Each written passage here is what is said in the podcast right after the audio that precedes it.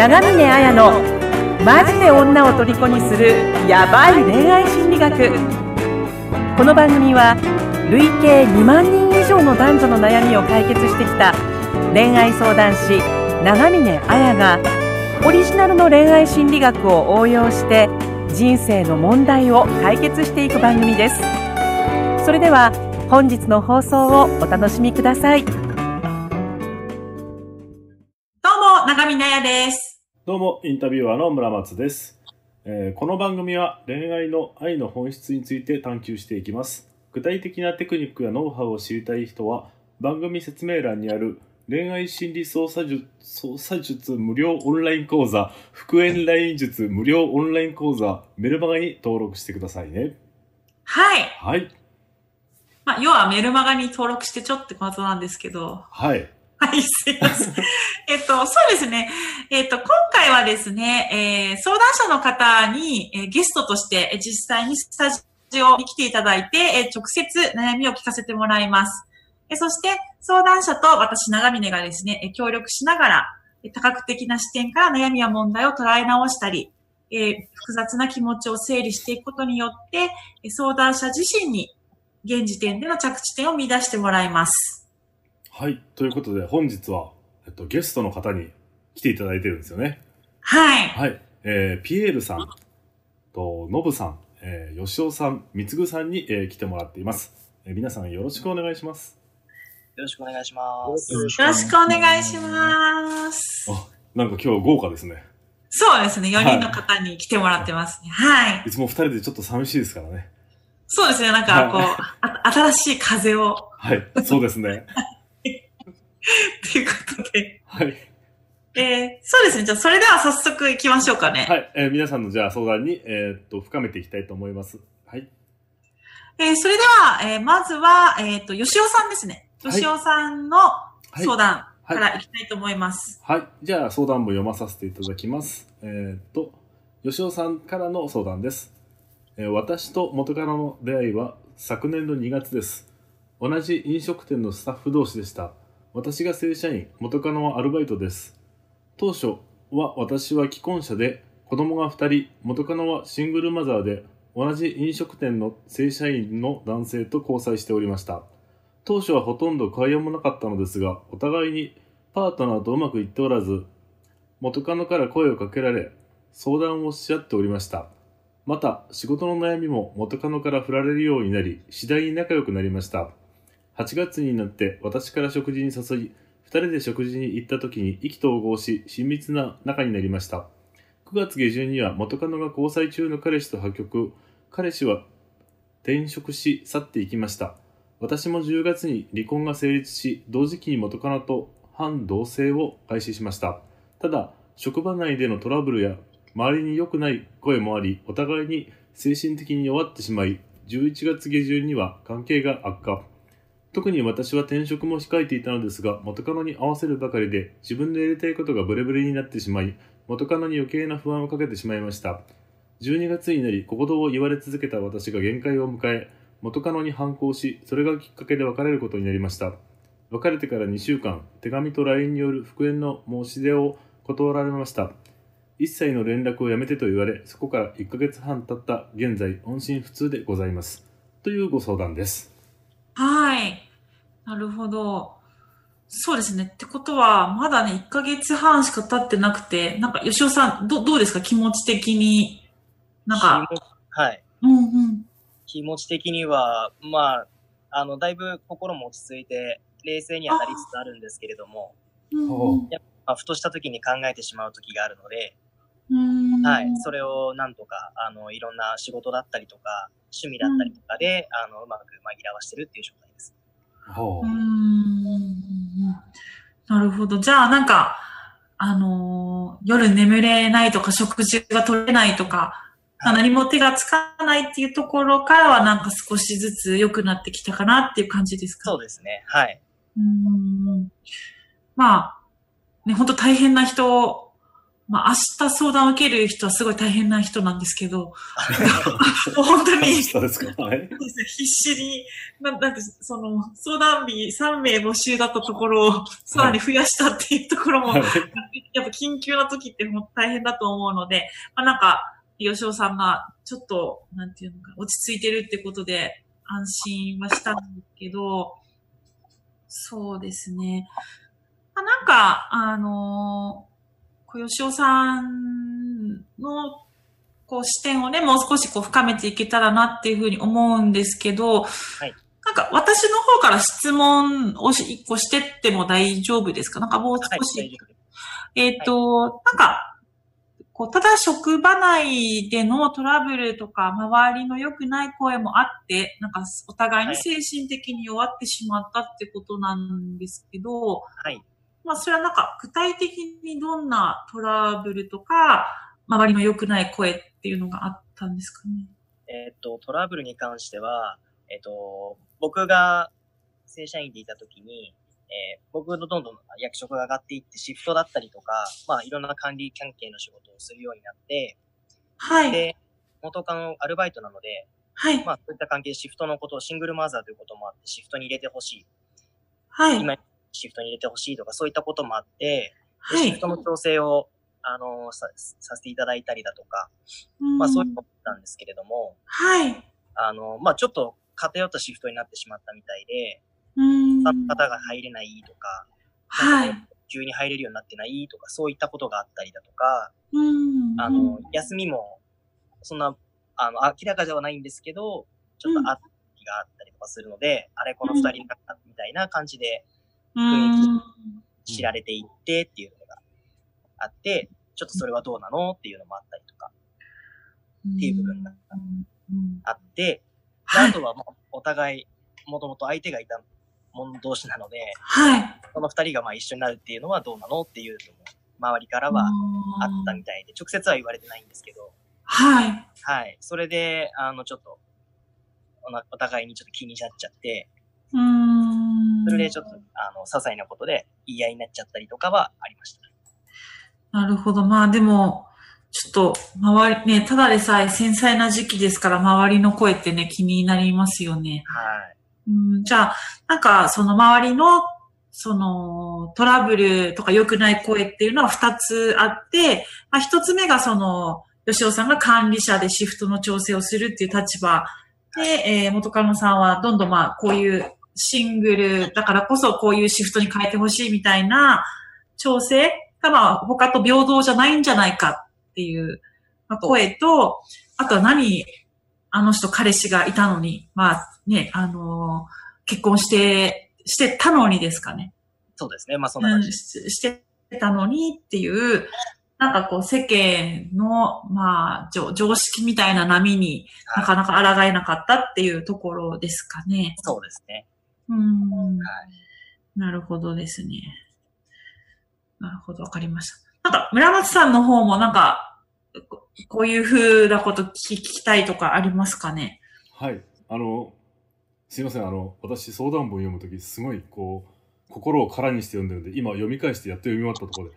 あ、わかり、ました。申し訳ないです。わかりました。じゃあ。あ、ちょっと、大丈夫です。あの、はい。何でしたっけ？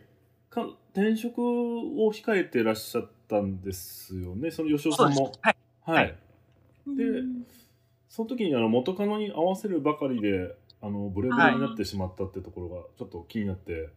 はい。そう、そうです。私もそれを聞きたかったですね。なんか、ね、どう、どうしてブレちゃったのかとか、まあ自分の実際やりたいことは何だったのかっていうところを、私も同じように聞きたいですね。ははいい。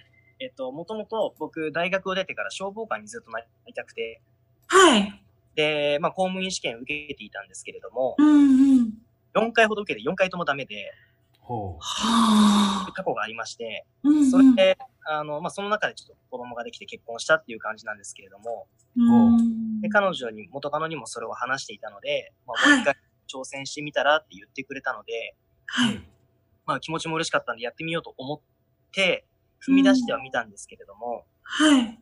現実やっぱり仕事をしながら、前は仕事じゃなくても学校にいながらそういう勉強をしてたのに、今仕事をしながら勉強してっていう風になると、まあ、経済面のこともありますし、うん。あのー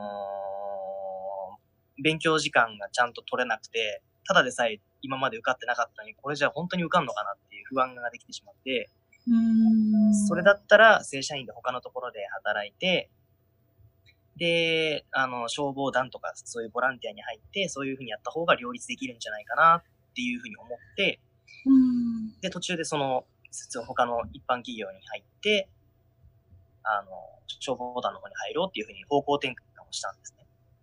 あ消防団ってあの、地域の消防団みたいうな感じ？地域の。はい。なるほど。はい。まあ、それが、あの、まあ、彼女としては気に入らなかったみたいで、うんなんで変えちゃったの？みたいこれななんで気に入らないんですかね？な。なんで、なんで今までやりたかったことだったのに急にそんな変えられちゃうの？っていうふうに言われましうん、なるほど、なるほど。た。はい。なんかでもま話を聞いてると自分から自分の意見ですけどはい。吉尾さんそんなにブレてないような気がするんですそうです、私も。別に、別にブレてないんじゃないの？って。なんかすごい筋筋が通ってる気がするんですけどね逆に。周りからはそう言ってもらえるんですけれども、うん。まあ、はい。彼女的にはなんか、どうも腑に落ちなかったみたいで、なんかその彼女にそういう話もしたんですかね？そのしました。で仕事しながらさっき言ってくれたようなこと、あなるほど。で、彼女も、あの、アルバイトっていう立場ですし、はい。僕もいっぱい勉強しながらってなると社員になれるかわからないので、アルバイトで二人でやりながらっていう感じになると思ったんで、そう言ったんですけれども、はい、まあ、むあの、相手シングルマザーだとお子さんもいるので、はまあ、経済的に不安定なところもあるのかなとかも思ったり、家事もやらなきゃいけないと思ったので、はい。だったら、あの、僕がもう一人で仕事するから、家のことをお願いっていう風な意味で、あの、消防官であって違うやり方を僕は提案したんですね。おー。はい。い。なるほど。はい。で、なんか、うーん、これ、これあれですか？じゃあ、えっ、と、うん、これ、これについても納得してるんですか？その、まあ、吉尾さんとしては自分が正社員になって、まあ、夢とかっていう部分、やりがいみたいなところは、まあ、えっと、なんか、ライスワークとライフワークを分けたみたいな感じですよね。はい、そうですね。はい。あの、まあ、職、ごお金を得るためには一般企業で正社員になって、はい。まあな、やりがいとかっていうところはその消防団で貢献するっていうこと。はいで。まあ、えっ、と、で、その元カノさんはお子さんのことと、だから家のことをってことに対しての、なんか、役割分担をするってことは納得してるんですか？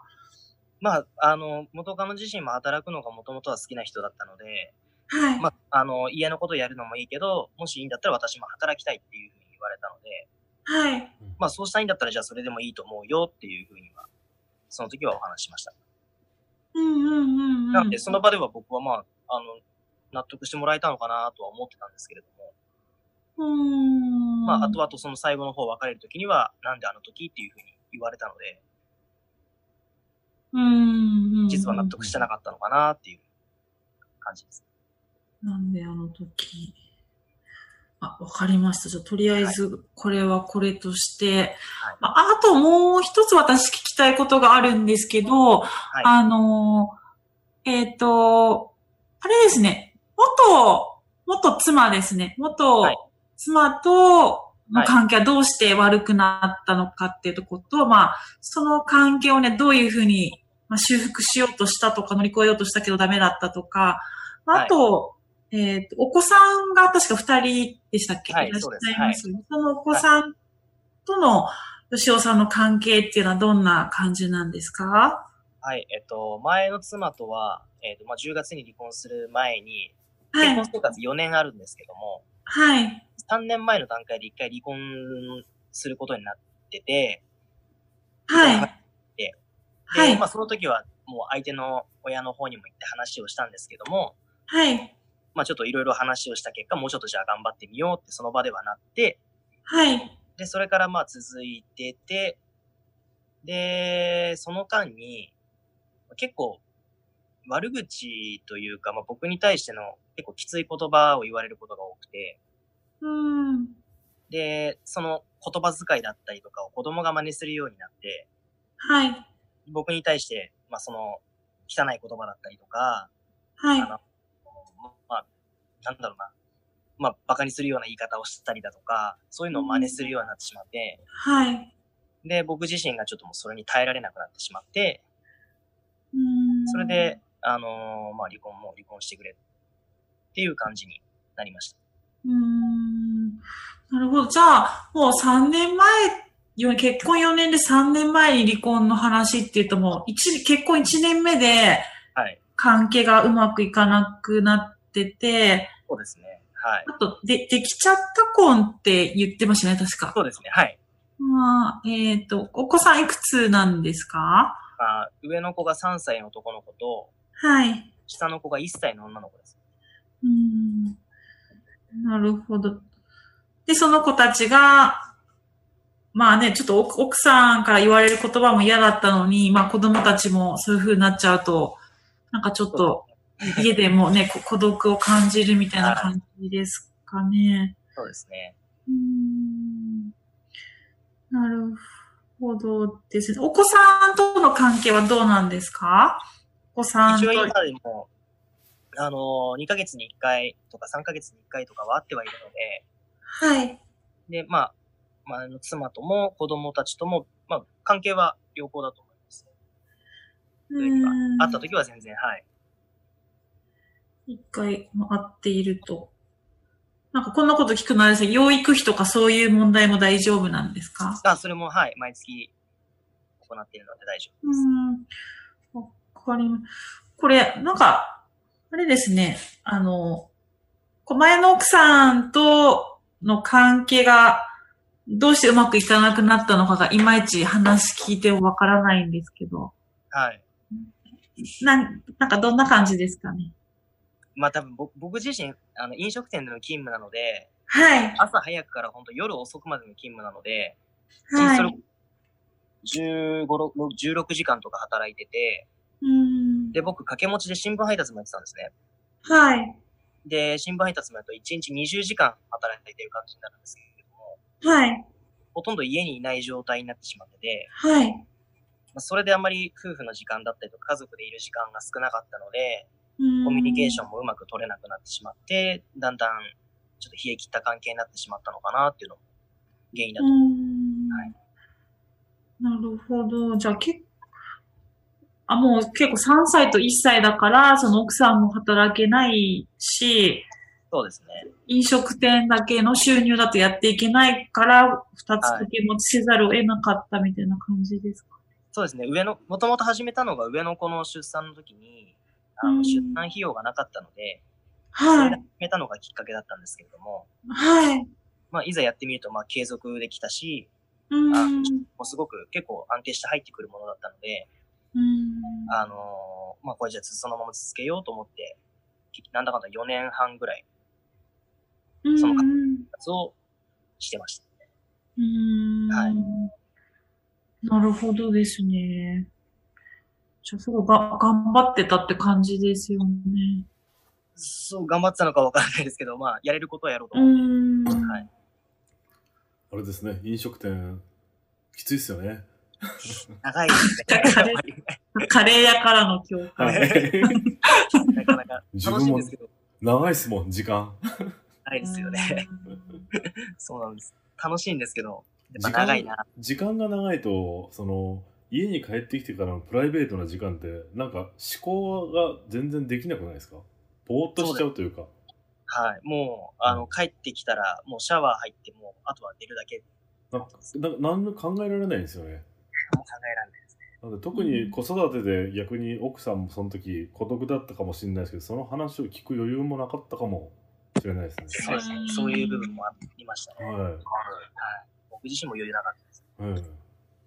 うーん、なんか、これ、そうですね。なんか、本当にお互い、そのね、元奥さんとか元妻の関係も、なんか、ど、どっちがいいとか悪いとかじゃなくて、単純に、ね、あの、多分こういう人って、その、吉尾さんだけじゃなくて、現代家族多いのかなっていうか、なんか、夫の長時間労働で、なんか妻も育児でってなると本当にまあ、いたわり合えないですよね。お互い大変だから。そうですね。うーんこう声をかけたいし、向こうも多分かけたかったんだろうけど、時間が合わないっていう感じでした。うん。なんか、ざ、残念というかね。なんかこうあこうこういうのってなんか工夫次第でいくらでもできそうだけど、できない部分もあるのかなというか。そうですね。まあその中で元カノと出会ってはあったので、う。うんーんはいそうですね、なんか、なんか、元カノさんとも、これなんですれ違ってる感じなんですかね。ん、なんて言えばいいんだろう。まあ本当にでも、元カノが言うには本当その最初に言った通り、なんか僕の意見が結構ブレブレだから、わあなたがわからない。何を考えてるのかがわからない。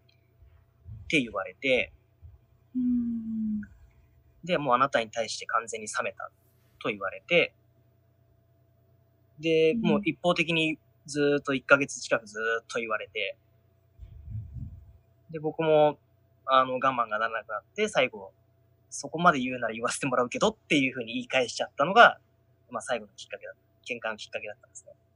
うーん。あ、すいません。あちょっと質問なんですけど、はい。あの、そのブレブレっていうのは、その最後にその相手が別れるって言った時にはい言い言った言葉ですかねそれとも、あの、日常的にも結構言われてた感じですかねうーん、日常的にってほどではないんですけど、はいまあでも本当中盤に関してはすごく言われます。あ、なるほど。はい。うーん聞いといて、聞いといて何も言わないって自分あなんですけど、あそれちょっとちょっと気になっただけで。なんかブレブレブレだったんですか？まあ、あとはその、僕今鎌倉にいるんですけれども、はい。まあ相手がまあ近くの他の市に住んでいて、はい。で、最初僕そこでじゃあ仕事をしようと思って、あの、そこでしようと思ってたんですけど、はい。彼女がもうそんな冷酷な態度になってしまって、うーん。でも別れる前、もう別れる前の話なんですけど、もう一緒にも暮らせないから、私のそばに来ないでっていう風になってて、うーん。もうそれだったらじゃあこっちに来ても今はしょうがないから、じゃあ一回俺は鎌倉に帰るねって言って、まあ鎌倉の方に行くことにしたんですね。横須賀で働かないで、やっぱ鎌倉に行くわ。って言ったら、またほらブレたって言い出して、ああ。まあ多分そこに関して多分私に合わせないで自分のやりたいことをやれっていうふうに言いたかったと思うんです。けど、あそうなんだよね。だけど、ままあ、向こうに対してはそういうふうに捉えられちゃったみたいで、うーん。なるほど。そうですね。なんか、あの、なんとなく私が感じたのは、あの、あれなんですよね。元の、その妻の方と、なんか吉尾さんがうまくいかなかったはい。たことと、あの、まあ、元カノとうまくいかなかったものって結構似てるのかなっていうか、うん、なんかその、状況的に、あの、それぞれの、そこにいる人って忙しいですよね。あの、吉野さんは仕事をしなきゃいけないし、はい元妻は本当子育てで手一杯だったと思うんですよ。はい。で、元カノっていう人もシングルで、ね、働かなきゃいけないっていう時に、はい。うんなんていうのかな。まあみんな忙しいっていう状況の中で、なんか、全然意思疎通が取れてないっていうんですか、コミュニケーションの、がもう少し、コミュニケーションに工夫ができてたら、なんか変わったのかなっていう感じもして、はい。なんかそこにその、まああれですよ、あの、誰がいいとか悪いとかってないじゃないですか、関係性なので、それぞれのあれな時に、ただ相手は変えられないですよね。あの、はいい、ろいろクソ元妻に文句言われてとか、なんであんな風に元カノに言われなきゃいけないんだよってあるかもしれないけど、やっぱ、変えられるとか、コントロールできるのは自分のことだけだっていう時に、なんかそう、コミュニケーションの部分で、何かこう、自分が、もしかしてこういうことがうまくやれたかもしれないとか、はい。なんか思うところってありますか？なんか多分その、なんかすごいさっきのやりとりって、わわかんないですけど、なんか私の子供の時みたいな感じだったんですよ。あ、そうなんですね。で、その元カノさんがブレブレだっていう時に、はいだ。ったら鎌倉に帰ればいいでしょでしたっけ？はいなんか。言われたら、あ、じゃあそうするよ、みたいな。はい。あの、それってなんか、ただ言われたことに感情的に反応してるだけで、相手のその言葉の奥にどういうシーンがあるのかっていうのを、なんか全然、あの、見えてないっていうのかな。うーん、なんか、なんか多分うちのお母さんとかもそんな感じだったから。だったらあなたもう、なんかピアノなんかやらなければいいでしょとかじゃあやらないからいいよ、みたいな。あの、そうじゃなくて、そういうのってわかります？な。なんでお母さんがピアノをやらなくていいよって言ってるのかっていうことを何かか考えられると思うんですよね。そうなんですよね。そこだったんだと思います。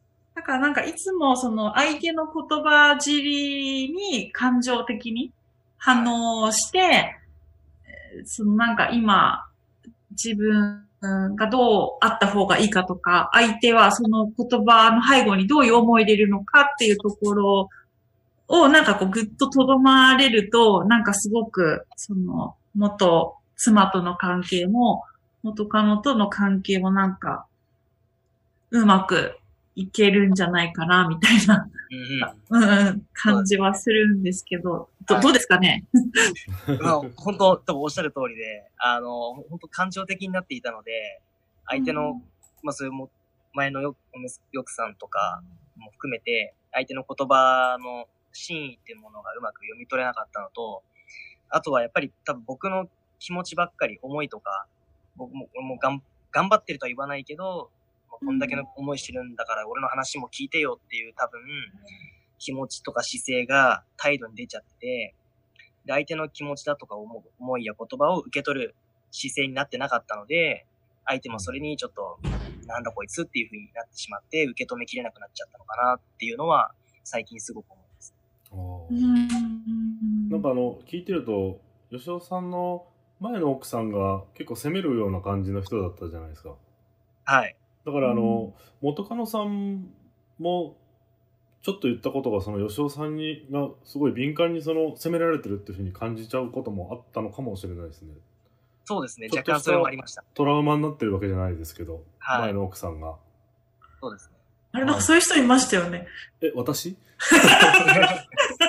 そうなんですか。やっぱりバツイチってねトラウマになるんですよトラウマになりますね。なんだかんだではい。トラウマになる部分って、あれなんですけど。なんか投影しちゃうんですよね違う人だって分かっててもはい。はいなんか言葉の立ち箸がなんか伝わってくるものがあれで。そうなんですそれでねちょっと過敏に反応しちゃったりするんですけどはい。それに気づくのはちょっと後なんですよね。そうですね。落ち着いてから、ああ。そうなんですよね。ごめんなさい。笑ごめんなさい。笑ってるとこじゃないんですけど。笑ってるとこじゃないですよ。すいません、すいません。でも、そう、でも、あれですよね、本当忙しいと自分がこれだけやってるんだってことを分かってほしいってやっぱ思うので、あの、すごい難しいなとは全然思うんですけどね。多分でも、あれですよね、なんかこう、か、感情、感情をぶつけちゃってって皆さん本当よく言うんですけど、なんか、こう、クソとか怒りとか感情が湧き起こってくると、相手のせいだって思いませんか？ああ、そうですね。多分そういう部分もありました。うんあでもだ誰でもそうなんですよね。私でもそうだし、あの、えっと、まあだから、元妻の言った言葉が俺を怒らせたとか、はい。元カノがこういう風に言うから俺がブレブレになったんだよ、このクソみたいな。はい。自分の感情って相手の言葉の責任にしちゃうんですけど、なんかあの、NVC っていう本を読んでみると、ノン、非暴力コミュニケーションっていう、まあ、あの、カウンセリング、ロジャースっていう流れのカウンセリングを組んでるコミュニケーションの仕方があるんですけど、やっぱ感情って、結局、えっ、と、吉尾さんの内側から湧き起こってくるものだから、吉尾さんのものなんですよね。はいうん。でもそれを人って、相手のせいにするか、こんな感情湧き起こっちゃダメだって自分を責めたりするか、どっちかになっちゃうんですよ。そうじゃなくて、感情が湧き起こってくる、まず自分の感情だから自分の感情だというふうに責任引き受けるってことが大事なんですね。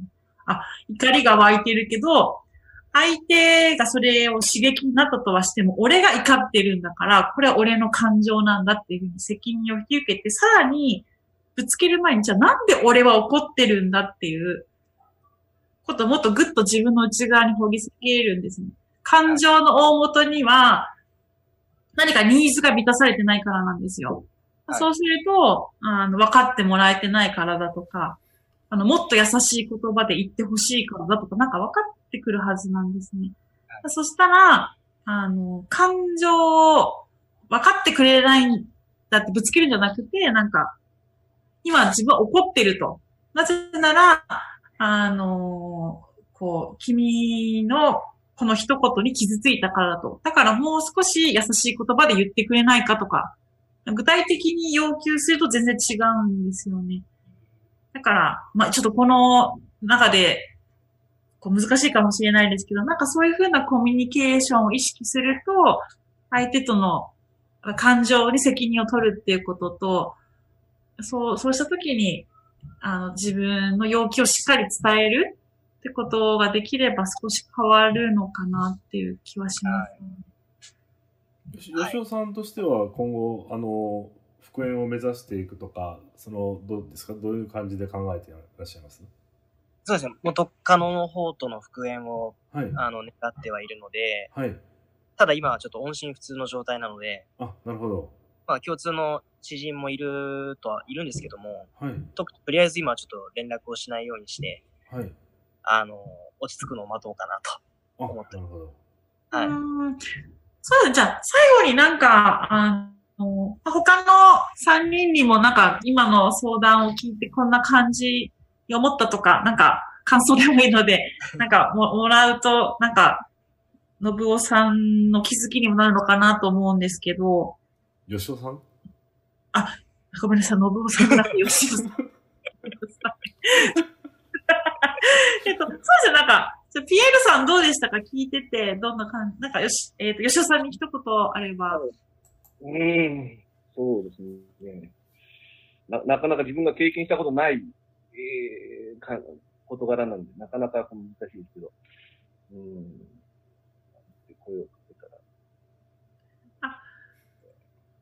でも大丈夫ですよ。なんかその、その感じだけでも伝わってくるんで。なんかもし無理になければ。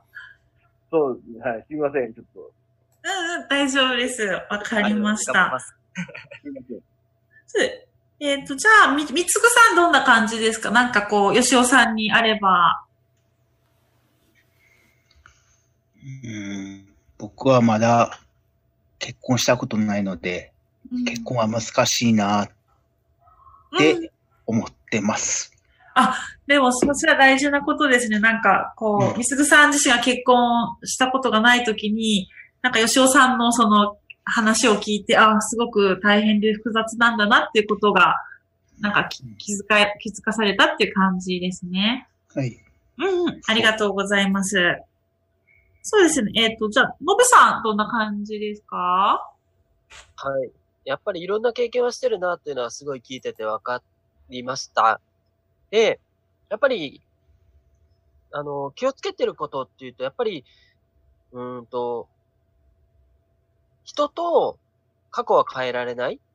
で、自分と未来は変えられるっていうのをやっぱり常に意識しているので、やっぱりそういう考え方を持って、もうちょっと広い視野で相手を見れるっていうのも、やっぱり今後につながっていくのかなというふうに聞いてて思いました。うんうんうん。なるほど。そうですよね。未来と自分は変えられる。なんかいい言葉ですね。はいうん。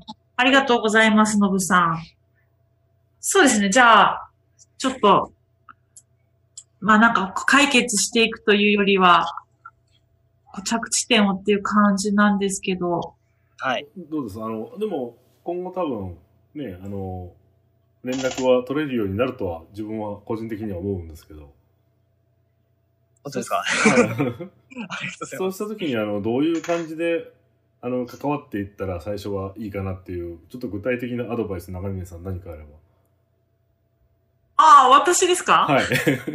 そう、そうですね。うん。っていうよりも、うん、まあ、私がすごく思うのは、なんていうのかな。えっ、と、まあ、もちろんね、その元カノさんと復縁するっていうのも大事なんですけど、あの、わかんないですよ。あの、吉田さんの話をちょっとしか聞いてないんですけど、なんかすごい、ただ場に流されて、なんか衝動的に生きてきちゃったのかなっていう感じがするんですね。ほうん、なんかその結婚も子供ができたからとか、あの、消防士の試験も、うん、なんかよ4回落ちたっていうのが、なんていうのかな。どういう感じだったのかわかんないですけど、まあ、なんていうのかな。その、その時の自分の取り組み方は、私だったらですよ、なんか、こういう取り組み方で良かったのかなとか、後悔しそうだし、別にその、消防士になるならないは関わらずですよ。うん、あとは、そうですね、なんか、なんていうのかな。ただただ場に流されて生きてるって感じがしちゃうんですよ、どうしても。ごめんなさい、こんな言い方良くないんですけど。いやいや、本当に多分そうなんだよ。それが多分ブレブレってとこで繋がってきたのかなっては。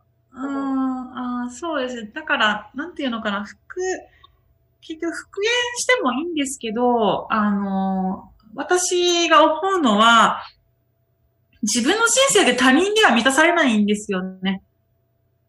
うんやっぱこう自分が自分に納得して生きるっていうのがすごく大事だから、だから、あの、一応お子さんもいらっしゃるっていうのもあるから、なんていうのかな。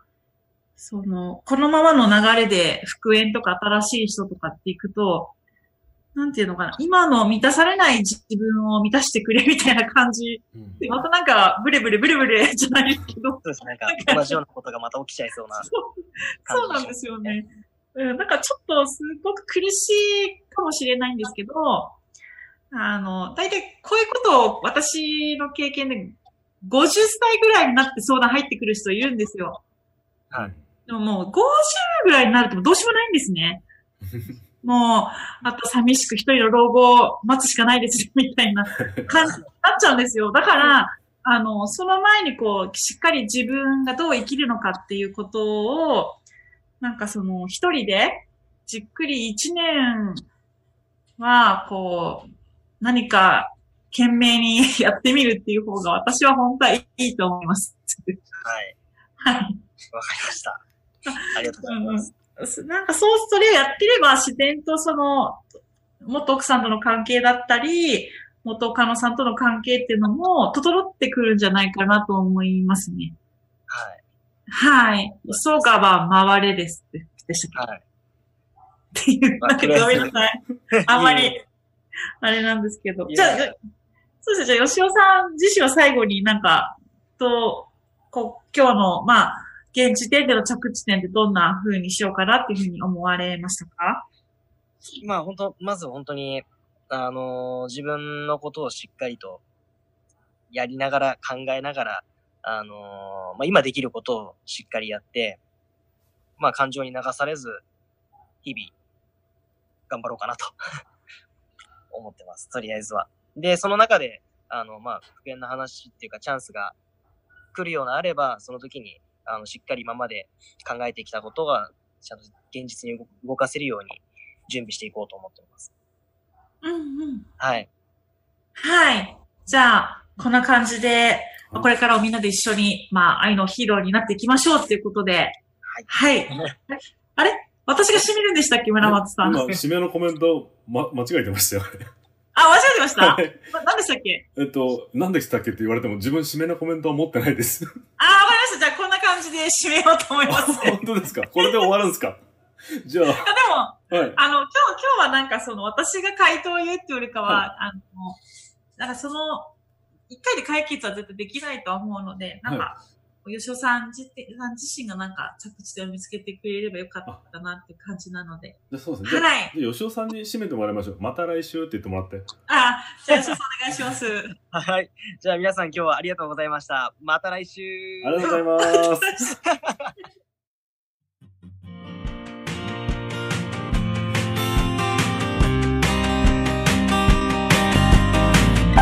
本日の番組はいかがでしたか？番組を聞いていただいたあなたにプレゼントがあります。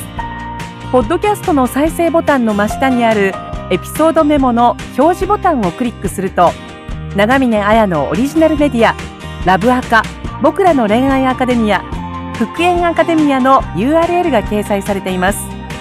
それぞれのメディア内に完全無料で受講できる恋愛成功の極意満載のオンライン講座があります。ぜひ登録して幸せをつかんでくださいね。それでは次回の放送をお楽しみに。